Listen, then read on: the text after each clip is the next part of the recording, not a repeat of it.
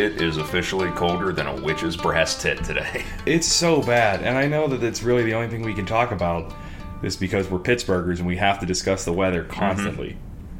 But like, this sucks. Dude, it's bad. this I, sucks. I was out there. There were like dead pigeons on the street that have been like Oh frozen my to death. Like It is the day after It was tomorrow. So bad. It was so. They just bad. froze in mid-flight. It's it. I, I counted at least three in about the seven blocks I had to walk today. Oh God. Yeah. So it's it's not good out there. Although it's nice and warm in here, we are drinking wine.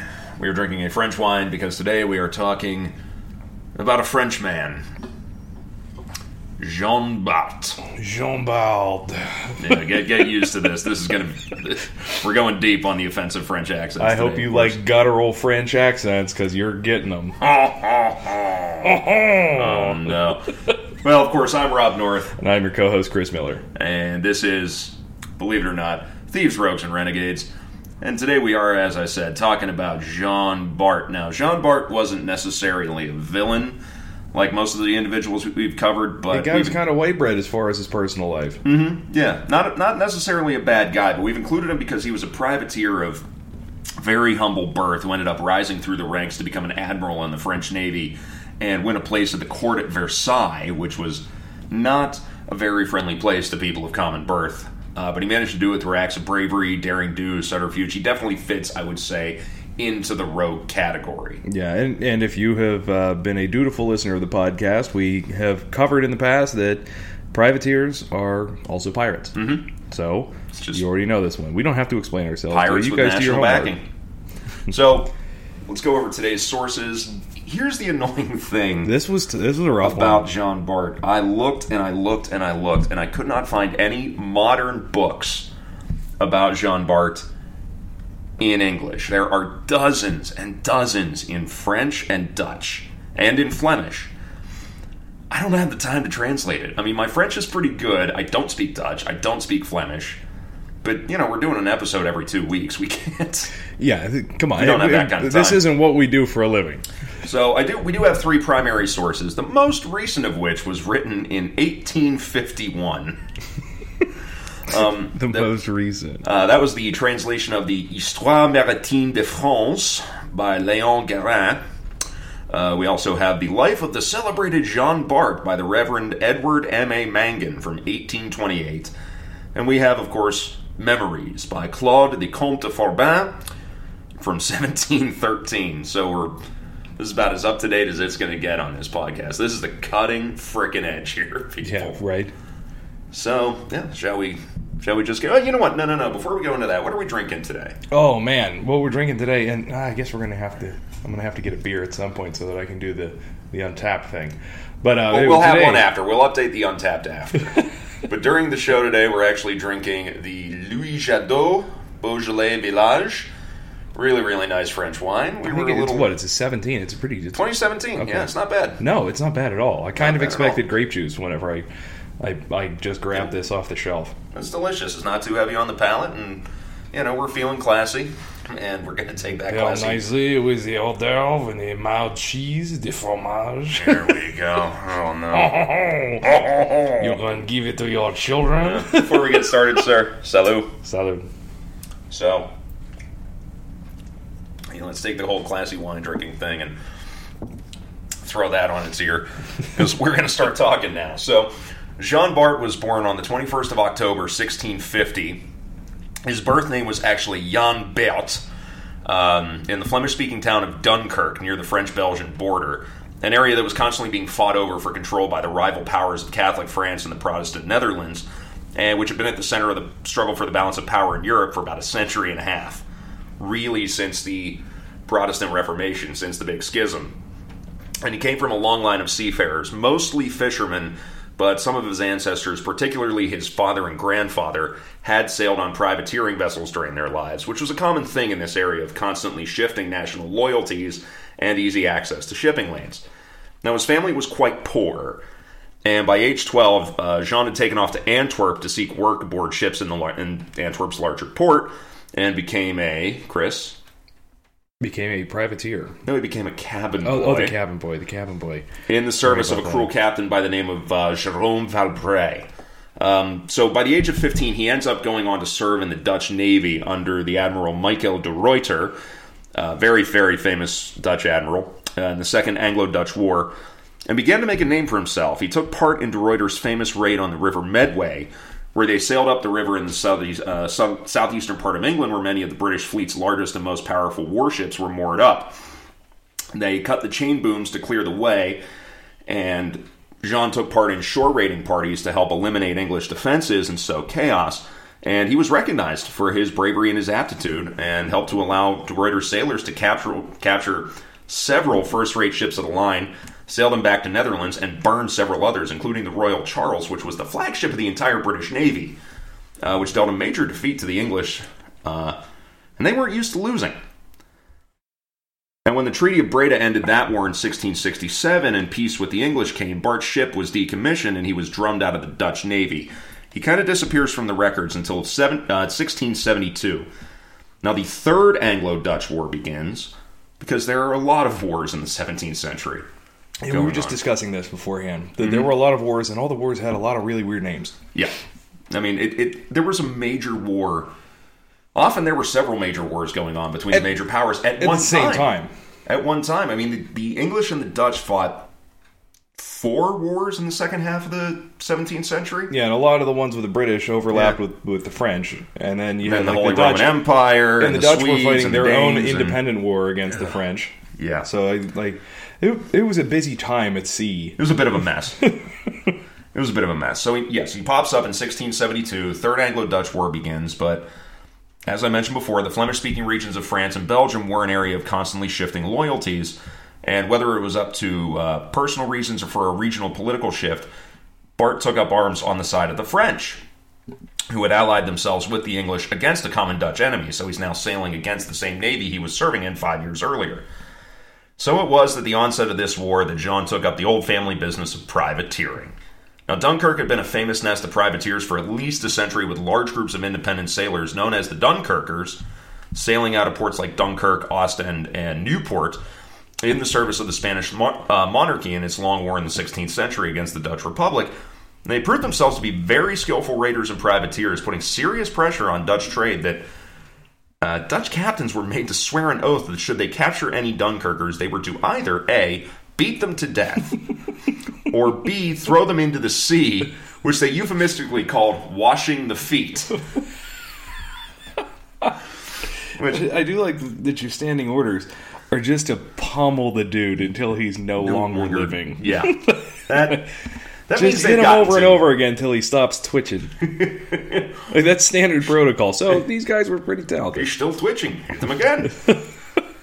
now, there's no solid track of the early part of Bart's privateering career, but it's said that the ships he served on were quite successful, taking prize after prize, and he ended up climbing in the ranks. And eventually, by 1675, he'd accumulated enough prize money and reputation in Dunkirk to outfit his own small vessel with four guns and 36 men. Now, the first prize he took as the commander of this vessel was a Dutch frigate with 18 guns, which he ambushed off of what's called the Teschel, I think it's pronounced. Tessel. Tessel, I, Tessel, I, yeah. I had to go into uh, into Google Translate for that one just to double check because I, I thought it was Yeah. a Tesh also, but no, apparently it's pronounced Tessel. Texel, uh, which is an island off of the uh, northern part of the Netherlands. And he captured it without firing a damn shot. Apparently, they snuck up on it, poured over the side, and pulled down the flag. I don't know how he did it. There's no details on how he did it. There are very few details Yeah. on on a lot of the stuff he does, and I don't know why. It's yeah. There's It not might a be because lot of detail. because we couldn't get our hands on like the probably some of the good source material. Maybe, maybe. Well, there's also a lot of official records because he wasn't officially in French Admiralty employ. Now, when he finally gets his commission, that's where we start. Yeah, hearing then a it's lot going to more change about a it. little bit. Uh, so he upgrades to a 10 gun ship in which he attacked a convoy of two Dutch frigates and a dozen, uh, dozen merchantmen. He captures one frigate, he drives the other off, and he captures and burns all but one of the merchant vessels, bringing them all back to Dunkirk. In addition to several other merchant vessels and small men of war that he captured on his cruise. So this dude goes out in one small ship. He comes back with almost 20 prizes. Mm-hmm.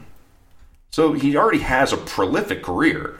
And he's already making a ton of money for himself. The numbers that, that come up with this guy are absolutely astronomical and they're borderline absurd. Yeah, well, and we'll get to that. In a Yeah. bit. But that's I like I want I want everybody at home to just keep a running tally in their head. Right now we're up to about 25. Yeah, get a little piece of scratch paper and start ticking off marks because it's Mm. going to get high. So for the next year, uh, actually, sorry, in light of his recent victories, the people of Dunkirk end up putting him in charge of a newly outfitted squadron of five privateering vessels, uh, all well armed. And it's during this time in 1676 that the 26 year old Bart marries the 16 year old Nicole Gontier. who would go on to bear Jean four children by the time of her death in 1682. Now, how they managed that with him at sea all the time, I don't know. Not baby. my- leave. It's not my place to ask. But hey, seems like every time shore leave happens, there's a baby that results. So, Cole must have been a bit of a fertile myrtle. I don't know. So, for the next year, Bart makes a fine living as a squadron commander, taking several entire convoys of Dutch and English merchant ships, and most of their escorting military vessels as well. Possibly upwards of 100 vessels in total, which in itself would be enough to possibly be France's most successful privateer ever. Now, he manages to put a major dent in enemy shipping, and one story has his ship, the Palm, uh, pulling aside a larger Dutch frigate, the Zeelander.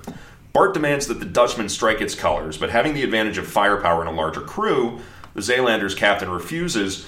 Bart then pulls out a pistol, a small, flintlock, smoothbore pistol, from about 60 yards, shot the captain through the heart, and the Dutch crew surrenders, allowing the 18 gun Palm to bring a 36 gun prize back into Dunkirk.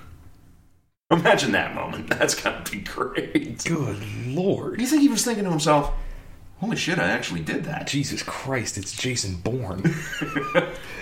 It's how how was this guy so impossibly good at everything? everything. And At everything. if you go to our social media pages, we're gonna we're gonna post a picture of how this guy looks. My second favorite thing about well, that's my favorite picture, but in all the pictures and statues and paintings, he always looks wildly different. Yeah. well, the most accurate. I feel one. like the one you just put, I believe it was on our Facebook page, Yeah. the one you It's- posted. it's- I believe that is the most accurate. Well, because that came out of an official French court portraitist as well, towards the end of his life. yeah, it, it's uh, it is not reminiscent of his statue. It, it's just he doesn't have your normal action hero look. I'll put it that way. Although there's one thing about him that was very interesting. In a time when the average height of a male was about five foot five, this dude was six foot seven. Yep, He was enormous. yep. It was that's absolutely a, enormous. that's one big lad. Which has also got to lead to other problems because if you've ever been aboard uh, like a, a classic Age of Sail warship, like If you're five five, you still have to duck down a little bit. Yeah, if you've ever gone aboard like the Mayflower or any of the three ships at Jamestown, or you've ever been uh, been aboard like the Golden Hind in London or anything like that, you know, I'm six. I'm about six two, six three, depending on what pair of shoes I'm in, and I have to. It feels like I'm bent in half at the waist. yeah, it's unpleasant. Imagine being six foot seven on board these ships. Six foot seven, and like we said, he's he's not a thin six foot seven. John No. Bart is an absolute unit. He is he is a big boy. So we have another incident that takes place during this period where the Dutch Navy blockaded Dunkirk in an attempt to subdue the city and eliminate it as a privateer base. But Bart's squadron broke out, attacked the Dutch, destroyed three vessels, and scattered the rest, which allowed a large convoy laden with food and supplies to come through the other direction and, and supply the city and allow it to resist the blockade fully and retain its strategic value as a base. So he's not just annoying the enemy, he's doing things that are crucial to the war effort. So, such were his exploits that he's recognized by none other than Louis XIV, the famed Sun King, for his service with a medal and a gold chain. This is a big deal. And when final peace was concluded between all these belligerent powers in 1678, and the letter of marque was no longer valid, Louis's defense minister, Sebastian Vauban, who'd heard of Bart's exploits, decided it would be best to bring him into official royal service and gave him command of a 14 gun light frigate to cruise against the Barbary Corsairs operating in the Mediterranean. The Barbary Corsairs, of course, being these pirates that sailed out of these North African ports in sort of in in service mostly to the Ottoman Empire. Mm-hmm. But it's interesting because they don't give him an official French Navy commission. Yeah, it's it's it's kind of like his secret mission. It's Sort like of. his his uh his IMF. Well, there's a reason. There's a dun, reason that they weren't dun, willing to give him an official commission. You done? Yeah, I'm good. A- he was common born. I thought you were. Sorry, sorry. He was common born. He was low born. He was not nobility.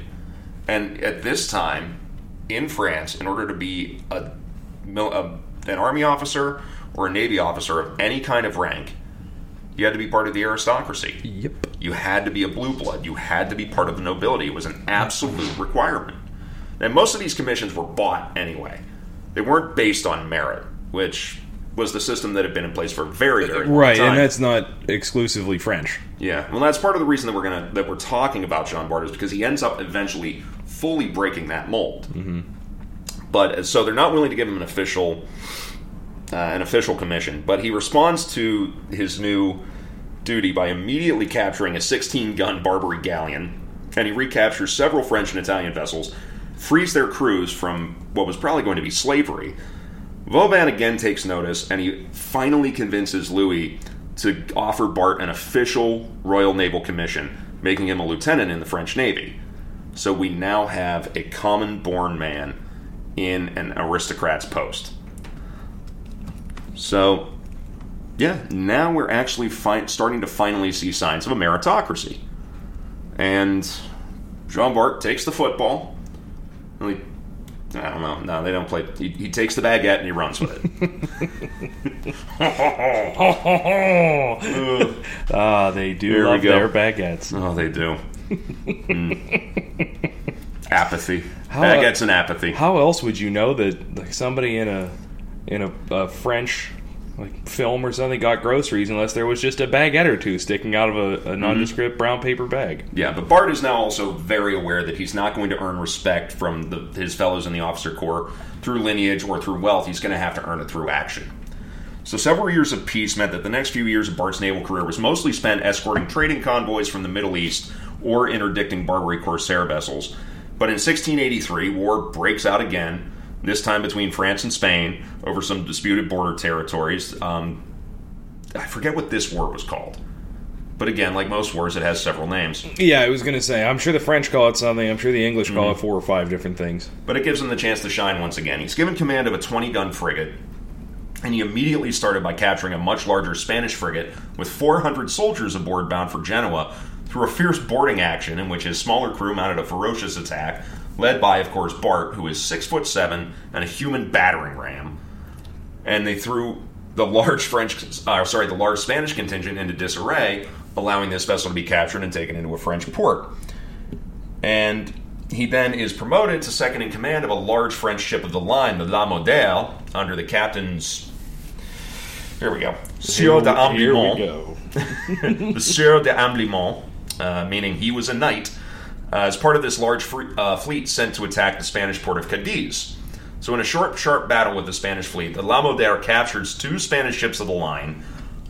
Because Sieur de, the Sieur de Amblimont was immediately wounded, he's out of the fight.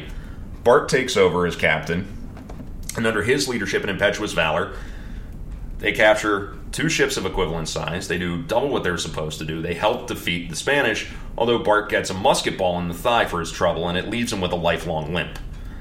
So peace once again breaks out at the end of 1684. Bart is once again uh, relegated to peacetime duties, but sooner or later, war's going to break out again. In September 1688, we have the Nine Years' War, also known as the War of the Grand Alliance. Which we both decided is the better name of the two. I, I agree. Uh, and it breaks out between France and it's France against an alliance of the Dutch Republic, England, Spain, the Holy Roman Empire, Denmark, Sweden, Genoa. It's it's France against everybody. Pretty much. And I don't know why they picked this fight. It didn't seem like they could win it. They are immediately fighting a war on about seven different fronts. Right. And they but they kept it going for nine years, so they were doing something right. Yeah, they, they performed fairly well considering they were fighting Yeah. everyone. Well, at this point, France had the most skilled and largest land army in Europe. By far, far and away. So they had that going for them. So, given command of the 24 gun frigate Serpent, Bart set sail from Dunkirk in the company of uh, somebody who would become known as sort of his confidant, his best friend, and his constant companion. This guy named Claude Comte de Forbin, who we mentioned in the sources, with orders to escort a convoy to the port of Brest. Hmm. Bart also decides to bring his 10 year old son with him in order to, and I quote, inure the boy to hardships and danger. so, it's, It's tough love out there. yeah, that is that is definitely Tough a love That on is the a tough on the part love family. tactic. Yeah. Well, I'm a little concerned that my 10 year old is uh, not going to become a man, so I'm going to take him to war. Yeah. I don't feel like he respects death enough. Enough. So I'm going to expose him to it on a grand scale. Yep. So on the way, the Serpent was attacked by a well-armed Dutch privateer, which, though outclassed, fought hard, didn't strike her colors until it lost half its crew. And when the Dutch ship opened fire, Bart, and I quote the same the same source here, Bart quote fixed his eyes upon his son, and, discern- and discerning something like fear in the child, ordered him to be lashed to the mainmast and left him there during the whole action. Jesus Christ. So he tied his kid to the mast. There's Jesus cannonballs Christ. and musket balls flying around. Jesus Christ. And he goes, "Stop being a wussy." This, I mean, this is Yeah. just Suck it up, Buttercup. Oh, Somebody Oh, tie him to the mast. that. That's insane. Now something must have worked out because the boy grew up to become a vice admiral in the French Navy himself. Yeah, I guess he did. Uh, I he, don't he know. if learned a was- lot about the ins and outs of, of naval combat by being tied to to, the the, mast mast. when he's 10. I don't know if it's because of that incident. I know Jean Bart would like to think it was because of that incident. I have no idea. So after the successful delivery of that convoy, Bart and de Forbin were ordered to escort 20 merchant ships to the French port of Le Havre, but during the journey, they're set upon by a pair of 50-gun English warships Good in the English Channel. yeah, they're outgunned three guns to one. Yeah, it's not. It's it's it's not going to go well. No, but they decide to stand and fight anyway. Of course they do. So they engage one of the English forest raids, and despite being outgunned, they fought hard. They nearly capture the first English ship. they almost They won. drove, no, they drove its, its crew below decks. There was nobody manning the They guns. almost won. And they're about to overrun this thing when the second ship just comes along and just starts pumping cannon fire into both of them.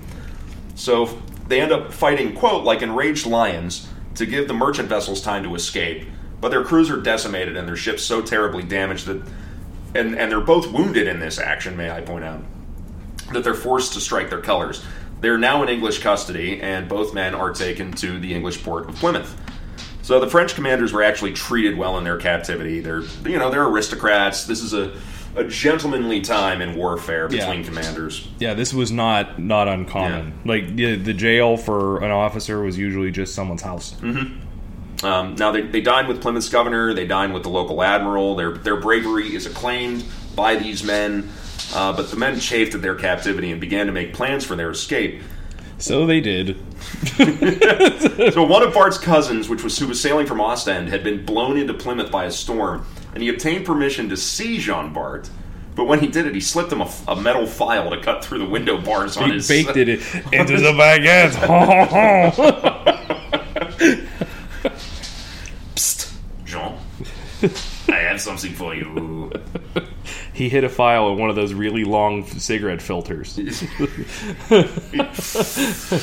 Another Gauloise Blanc, Jean. no. So they also obtained the assistance of a captured French surgeon and a pair of cabin boys Haha, fancy lads. Two fancy lads who were assigned to attend them. These are captured That- French cabin that's boys that was the joke I was waiting to make. It's in my show notes. to uh, to attend them. Two French captains managed to use their contacts to obtain a small boat, some sea charts, a compass, and quote bread, cheese, and beer. That sounds right to me. I get it. That's what I'd take. So when the time is right and they're given the proper signal from their accomplices, they cut through the win- they filed through the window bars and get and cl- they climb down a rope made of bed sheets down to the ground. They take with them many other prisoners, about twenty men. They all pile into this ro- this rowboat, and they make their escape, managing to avoid the guard boats in the harbor through dense fog. And and replying to the challenges of these boats, in apparently Jean Bart spoke masterful English. Apparently, Look, what did, what wasn't this guy good at? No, he spoke English. He apparently spoke English with no challenge to vocabulary mm-hmm. and with no accent. When he spoke English, he sounded English. No idea how. How many languages does this dude speak? Uh, Flemish, Dutch, French, English. that we know Spanish, about. Probably some Spanish. probably some German. I mean, he was he was a relatively speaking, he was a man of the world. But oh Yeah. my god! Yeah, who is this dude? And for somebody who probably didn't have any formal education, It's like a fatter Dolph Lundgren. It's just just like an absolute specimen. So, having made it away successfully, they spend three days tirelessly rowing, and after and, and it said that Bart was at the oars for the entire three days. He also had a reputation for being tremendously strong. Like, dude was strong like bull. and Mm-hmm. Strong like bull. Apparently, he only slowed down in the rowing to eat. And so they end up get, making 150 miles. They land in Brittany in the north of Yeah, I France. was going to say they're not close. yeah, it's it's not close. it's it's it, yeah, it's not Dover to Calais. It's not that yeah, twenty it was miles. it It's- was it's, it's 52 distance. hours Yeah. of continuous rowing. So word soon makes it to Louis XIV of Bart and de Forbin's exploits, and for this they're given large cash pensions, and they're both promoted to the rank of captain. So again, lowborn boy climbing in the ranks. So after his return to Dunkirk, uh, Bart marries his second wife. Here we go with this name, and this is Flemish. This is a fun one. Jacoba Tuge, excuse me, on October 1689. And she would go on to bear him 10 more children. Get it, son. He was a busy man. Get it, son. He was a busy man. Uh, So Bart's next command would come to where uh, would come when he was given the 40 gun Alcyon as part of a 68 ship fleet under the Count de Tourville, being assembled to attack the Anglo-Dutch combined fleet in June 1690. Seeking to again distinguish himself, he set sail with a few men in a tiny little sloop with fishing nets to reconnoiter the enemy fleet. He encounters a bunch of British guard boats. He's challenged again and again and again, and every time he uses his impeccable English to say, no, we're just a fishing boat. Don't mind us. Don't mind us. He manages to survey the whole enemy fleet, reports back without being discovered, and the intelligence he gathered around the uh, allowed the French to gain their greatest naval victory of the war at the Battle of Beachy Head, during which the Alcyon managed to disable and capture a larger Dutch ship, adding to Bart's growing reputation. This guy can't fuck up. No. Like I said, it's Jason Bourne. It, he is the anti-Stede Bonnet. Yeah. It's, it's literally everything this guy touches turns to gold. It's insane. He's even good at, at breaking out of jail. Yeah. so Bart spends the rest of the year running convoy escorts and attacking the Dutch and Swedish whaling fleets. He manages to accrue over 40,000 crowns in prize money. Now, what exactly a crown is worth, I don't know. Apparently, it is an absolute metric fuck ton. Yeah, a lot. It- yeah, and during this whole thing, he's growing fabulously rich. So his exploits and success had earned him unprecedented recognition from the French Admiralty. In early 1691, he's given command of the 66-gun Entendu and promoted to rear admiral. So he's now in a position that is normally held by somebody who is like born a baron, like born into the high nobility. Yeah, this is this is not, not it, like to be a captain. You got to have some bucks. Mm-hmm. To be a rear admiral, bucks. yeah. To be a rear bucks, admiral, yeah. you have substantial land holdings that you're just born into. This Yeah. doesn't happen. So he's sent to Dunkirk to await the king's orders during a period of relative inactivity for the French Navy, but Dunkirk is once again blockaded by the Dutch. Ordered to break the blockade and sail to Brest to rejoin the fleet solo with just the Entendu, just his ship. Bart took the opportunity to go above and beyond his orders. He outfits a squadron of small armed vessels and he uses the Entendu like a battering ram to break through the Dutch fleet and allows the smaller, faster, faster fleet of privateers to break out into the open sea and begin attacking merchant shipping once again, starting with a small group of British vessels sailing from Russia that had a prize value of 4 million livres, which is $85 million. Just, it's crazy money. And It's he's he's just stumbling on these things. Yeah. It's he is either the most skilled man in the world or the freaking luckiest, and I don't know which one's which. Uh, yeah, it, I, I feel like it's a little from column A and a little from column B. I just think it, I don't think fortune has ever smiled on somebody like it smiled on John Moore. Uh, like everything, everything he's doing here is successful. So before he rejoins the fleet, he takes the time to savage a large Dutch trading uh, fishing fleet. Just stumbles upon like 80 Dutch fishing vessels and burns most of them. He sails to the coast of Scotland. He puts ashore about 300 men from the Entendu's crew, builds a fort on the Scottish coast and sets about out of that fort ba- burning several coastal villages and a castle And a castle. and a castle just for good measure and a whole bunch of fishing boats, little transport boats. The Scots sent about 300 militiamen to attack it. The French just cut them to pieces. I don't think they took a single casualty. Killed about half the Scotsmen. And eventually he just gets tired of it and the French just pack up and go. Hmm. So after his raid on This was a good fort, but let's see what other fabulous prizes we can just find. Let's see what else just happens into our laps. So he sails back to Brest, he gets his orders, and he spends the next two years doing what he did best attacking convoys, raiding coastlines, capturing enemy warships, and actions that are just really too numerous to go over in a mm. podcast of this length.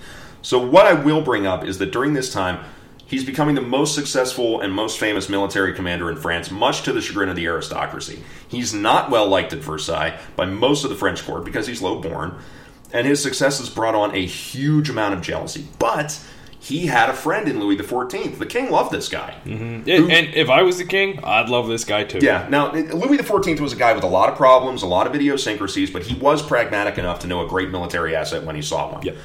And now, so we, we have another factor coming into play at this time, and that's during 1692 and 1693, there's a series of massive crop failures in France. It brings on famine, it brings on epidemics that basically kill nearly 2 million people.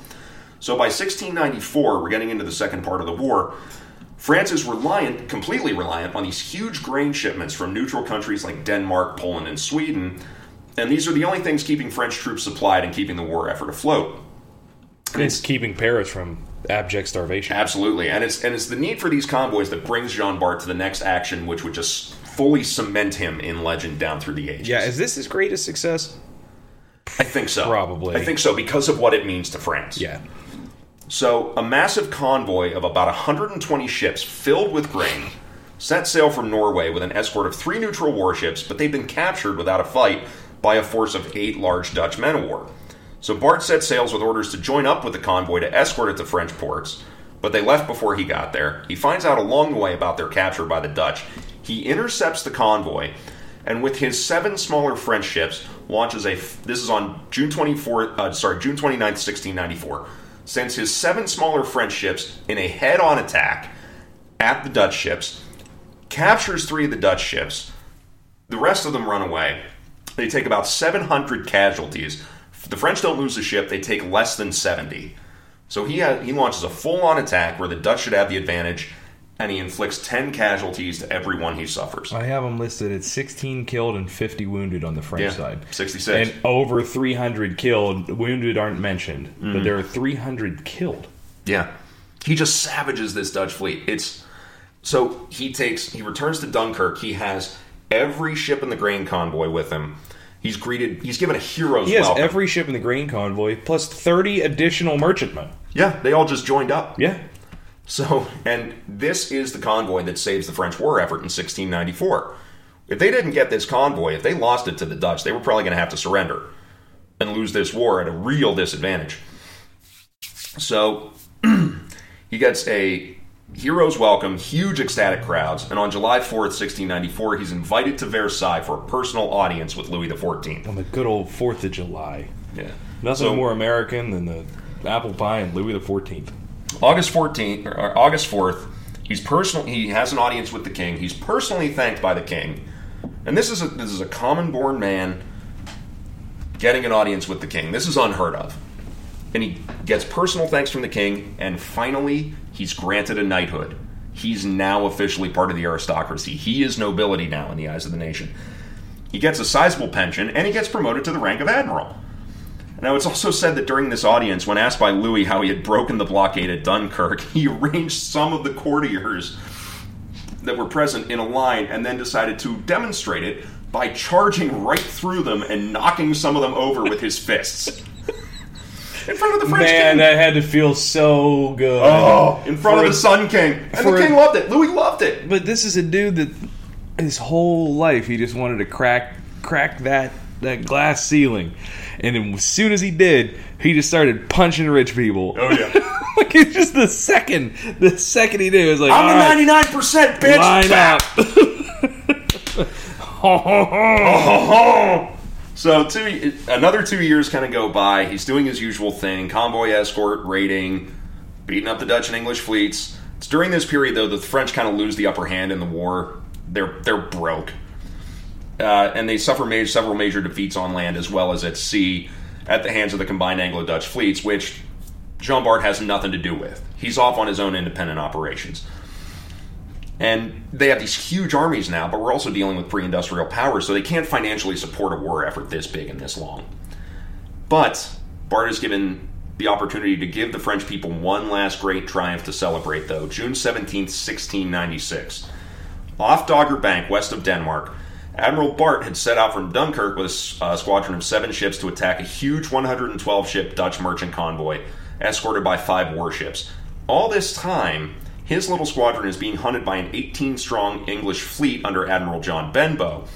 Now, taking advantage of what short time he had, Bart tracks down the, the Dutch convoy, attacks it again head on, running straight at the Dutch escorts, and in a ferocious attack manages to capture all five warships and captures or destroys 25 of the Dutch merchant vessels, captures about 1,200 enemy sailors, and sends the entire convoy running for ports all over Europe. He interdicts a crucial alliance operation meant to deal a death blow to the French, and he manages to do it at the cost of only 30 casualties. So, although the appearance of Benbow's English ships meant that Bart was unable to finish the job completely, again, he gets feted as a hero, he gets the hero's welcome, and he receives even more accolades at court. He gets land grants. This guy's now a landed gentleman. So he has accomplished everything he wants to accomplish. Kind of wish he would have squared off against Benbow there. Because Benbow is an outstanding commander. Yeah, he also But had, he- but he- but he also had 18 armed ships, guns, yeah. 18 ships of the line, against seven ships that were not. say the, the privateer convoy were, were not. Like, I think the largest of of, of Jean Bart's ships in this convoy had about 50 guns. Thereabouts. Benbow's fleet, we're dealing with 80, 90 gun ships of the line. right. Some of them. Yeah, They- they- the, uh, they I know the French, whenever they, they squared up against the Dutch, had them outgunned. They had more warships and they had Mm-hmm. Yeah. more guns. But This was a battle that they, they were going to win. yeah, but Benbow Benbow was going there for a spectacular reason. Like there's Yeah. a reason why if you're hunting John Bart, you bring 18 men of war. Yeah. Now, 1697, the Treaty of Ryswick finally brings the War of the Grand Alliance to close, but Bart gets one final exploit before the war is over because luckiest man in the world. So, towards the end of the war, he's tasked by the Admiralty with carrying the Prince de Conti, uh, Francois Louis de Bourbon, the French candidate for the Polish crown, Bourbon. to Danzig. So yeah, the, the the Polish king died. The French they have a link to it. They can if they can get one of their nobility in on the throne, they have an ally. They have an ally in Eastern Europe as a buffer against Russia and as a buffer against the Ottoman Empire. So this demanded slipping six frigates through a tight enemy blockade, which Bart managed to do by taking advantage of darkness and a dense fog. But when they were clear of the danger, the prince asked Admiral Bart if he had not been afraid that the enemy was going to capture them. Now, much to the prince's horror, Bart informed him that they weren't in the slightest danger of such a con- of a contingency, because he had his son, the same one he tied to the mast, standing next to the powder magazine with a lit match in case they were captured. And just, well, they get boarded, guess what? Kaboom. Oh, Now imagine being the heir to, uh, being a high French nobleman, is going, hold on, you were going to kill us all? yeah, you were going to what? Zut alors! Mon Dieu! Mais no. So, with the signing of the treaty, Bart goes into what he thinks will probably be a temporary retirement until the next war. The next war doesn't take long to happen. 1702, it kicks in. Unfortunately, that was not to be. He returns to Dunkirk. He spends time with his wife and kids, but on the 27th of April, 1702, at the age of 51, Jean Bart died in his home of pleurisy, which is an infection of the membrane surrounding the lungs.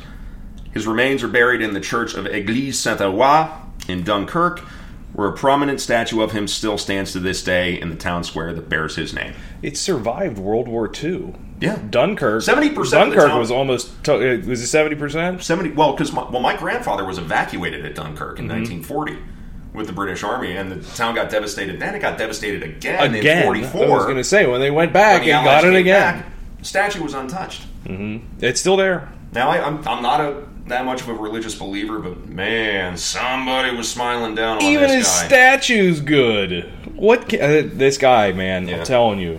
And that, yeah, you have. I want to get my hands on one of these books so I can get more on this dude. Yeah. Like we had time to. He goes down in history. So his legend far surpasses his own time.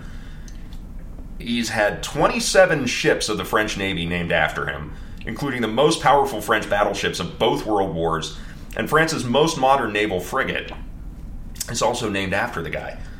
Now, records indicate he captured, and if you've been keeping track, you might be somewhere around this number, 386 ships in his career. That's stupid.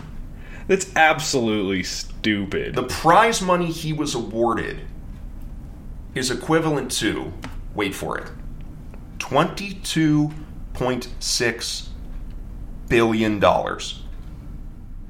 His share, this guy would have been the third richest man in the world today. $22.6 billion.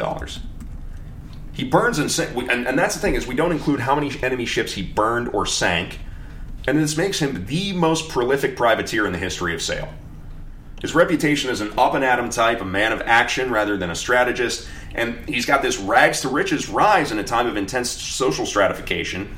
Not to mention his sheer size and bulk and his bravado have cemented him in the lore of the sea to this day. yeah, the the guy was uh, the same dimensions as Darth Vader. Yeah. Like they were both listed as a hair over two meters. Yep. So, yeah, I mean, his his legend is so entrenched in France to this day that if you go to France anytime soon and you know you need to you know clean up your appearance, you can buy a can of Jean Bart shoe polish Or cigarettes. or Jean Bart cigarettes. Yeah, and if I know the French, they love their cigarettes. Oh, Look at them across the channel. We beat them in the 17 in the 17th century. they're still living on Jean that Bart's one. a big fat man. He couldn't. He could not be beat. And now I am smoking him. so that's the story of Jean Bart.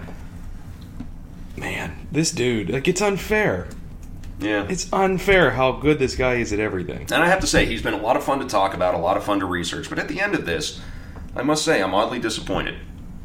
Why is that? And I'm oddly disappointed because you never brought up your character of Jean Bart Simpson that Well, were uh, that talking was- about. Because I thought we were going to really steer into this. I kid. thought about it and I really couldn't find a way to shoehorn it in. but it was whenever you had to. I'm giving you an opportunity now. Well, it was it was uh what the third season I think when it was Balt Simpson. Simpson. Whenever he was in the he was in the bathtub, Yeah.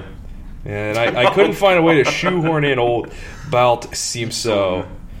Uh, okay, just just so uh, you know, I'm looking at um, twenty two billion dollars. Mm-hmm. It is it would be the one hundred and forty second largest nation by GDP Holy shit. today. So he would have had more money than like 75 countries? Moldova, Malta, Iceland, Jesus Guinea, Christ. the Bahamas, Fiji, Burundi, Suriname, Liberia, Djibouti, Wow. San Marino, Grenada, St. Kitts, Oh, yeah. Tonga, like up to, yeah. Man, that's insane. Um, That's not mind blowing. Uh, he comes in just behind Kosovo. just behind Wow. Kosovo and just ahead of Nigeria. wow. That's ridiculous. Holy shit. yeah. That's mind blowing. That's, uh, yeah, Oh, yeah, that makes him That's without a doubt the most prolific privateer ever. stupid. By, by a mile. And that that's today. Yeah, that's today. That's today. so, yeah, that's that's the story of Jean Bart, man. Everything he touched was good. Yeah. He broke out of jail like Bugs Bunny, and, and it worked. they, they had, they snuck in a file, Yeah. and he tied bed sheets together and crept down the side of the No, the building. only way it could be more Bugs Bunny is he was dressed as a sexy lady when he did it. well, we tried that with uh, we tried that uh, with uh, that was uh, your boy Stede. Yeah. your boy Stede. Stede tried it. He would. Well, like we've been saying, Jean Bart is the anti-Stede. Yeah, it could be it. But he'd be he'd be sneaking out dressed as a woman, and then that skunk Pepe Le Pew would be out there hitting on him real bad. And as soon as he Oh. got back to France, Pepe la hashtag me too. oh, So yeah, so that's that's the story for today. I think that's going to wrap it up. Um, uh, next week, I'm real excited for next time. Yeah, Not we- next week. Next time. we, we're gonna pivot. Yeah, We're gonna pivot. We're going after our first con man. Yeah, and he's a good one. And we're going after a very special con man, and a guy who's very close to my heart because he's uh, just A, a lunatic, and B, a Scotsman. I know the terms are often interchangeable, but this guy conned tens of thousands of people into thinking that he'd started his own nation in Central America. Yep. Gregor MacGregor. And if you're gonna pick a fake name, god damn, Damn that's it. a good one. So, yeah, we're going to be talking about Gregor MacGregor next time. and this story is going to be, if you aren't already familiar with Gregor MacGregor, uh, much more modern. yeah, this is you would this think. is first This half happened- of the 19th century. This wasn't Yep. all that long ago. yep. like, This was this was a, a hundred to two hundred years after most of the stories we tell. yeah, this So- is a good one. Yeah. So, uh, Chris, where can they find us on social media? You want to find us on social media, you can hit us up on Twitter at PodcastTRR. If you want to find us on Facebook or YouTube, go ahead and just search Thieves, Rogues, and Renegades. Uh, at Instagram, we are available at TRR Pod. And if you want to drop us an email, uh, shoot us a message, trrpod at gmail.com. Uh, we'd love to hear from you. Uh, by all means, any constructive criticism, please throw it out there. Uh, anything else, I'll just black and report you. of course, and you can find our episodes on all the major platforms. Uh, please, you know, subscribe, Download, download, share, share, rate, review. We'd love to hear your Yes, commentary. send We'd love reviews. to I hear what check you think. reviews. Um, you can find me, Rob, on Instagram at Meatneck. You can find me on Twitter at Meatneck2. You can find pictures of Jack uh, on my Instagram uh, at Nightlife Commando. and uh, before we go any further, I just want to let everybody know that Rob said breast three times today, and I didn't laugh at one. I'm so proud of you, man. I'm, I'm, you know what, man? I'm growing up. Yeah. I'm growing up. 32. I think you're finally there. I know, I know. I got a big, big birthday coming up. Uh, yeah, so coming up soon, we are also going to have our first little field trip. Yeah, this is a Recording. bad idea, dude. This is a bad idea. Chris and. I, Chris and I, for St. Patrick's Day weekend, we're going to be going down to Bradenton, Florida. We're going to be going down to hang out at Pirate Spring Training, catching a couple games, hanging out with a bunch of retired Yinzers who are going to try to kill us with alcohol. It's gonna happen. And we're going to record an episode while we're down there, so that should be kind of fun. We might have a couple guests. We're trying to figure that out right now, so stay tuned for that. We're gonna play this one by ear. Yeah. We're gonna wing it because there will be just an absolutely heroic amount of alcohol. Yeah, yeah, we're going down in legend this time. Of course, thanks as always to our friends, the Bloody Seamen, for the use of their music. Check them out on iTunes. They have a couple great albums. They are absolutely awesome, awesome pirate punk. And uh, also, uh, we have another really big announcement. I Yep, think, and we, just just launched this bad boy. This is hot off the presses, and it launched it. That's going correct. to be uh, evolving over the next couple of days. But Mm-hmm. uh, feel free to go ahead, hop on. Yeah. Now, I want to preface this by saying we are we our goal is to keep all the episodes and everything that you can find on all the major platforms absolutely 100% free Yes. for you. Now, unfortunately, this making this podcast, buying the research material, buying the equipment does cost us some money. Yeah, we got to host this, and that ain't Yeah. cheap either. Yeah, so it's you know we and we don't want to demand anything from anybody. We don't want any kind of compulsory payment or anything like that. We don't want to want you fire a beating on you. However, That's what, that's what we could do. We could start holding dudes up. That's true. That's true. We, we will consider it. But in the meantime, we are launching our Patreon page. Yes. Uh, if you don't know what Patreon is, it is a website that allows you to become a patron of content creators like ourselves. It allows you to make a monthly donation as little as $1 Or a one-time donation. or a one time donation to help support the podcast.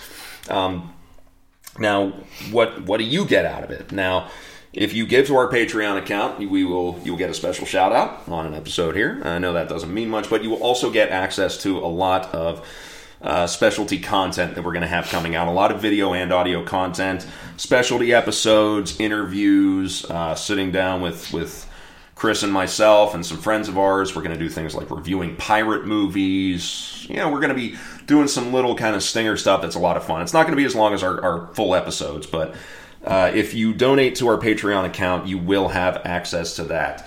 And you can find it at patreon.com slash trrpod. Thank you in advance to everybody who donates. We really, really appreciate it. You have our eternal, eternal Thanks. And if you don't donate, shame on you.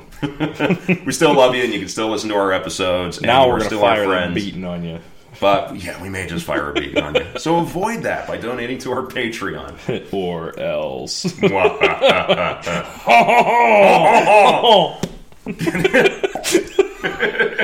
Get it out of the way now, man, because Oh, we yeah. can't do that next time. Next time we get go. Next time we're going full Scottish, and that's going to get weird. yes, yes, So- it is. I'm. I picture him as like the really angry Scottish guy from Samurai Jack. You remember that Oh my god, The Scotsman. Did he The have a name? Scotsman. Angus. Angus. I, I Angus. Think it was Angus. I I'm don't know. I almost positive it was Jack Angus. Man, So I gotta watch me some Samurai Jack. That show was excellent. So everybody, you have that to look forward to next time. Stay warm out there. I know this polar freeze is hitting us all hard. sucks. Stay It inside. Like this is just so- dumb. It sucks so bad, but hold tight because warmer temperatures are coming, unseasonably warm, and that means we're all to die. But you know, we'll deal with that when it comes. So in the meantime, take it easy. We'll catch you next time, and as always, hold fast. Oh, mes amis. Mes amis.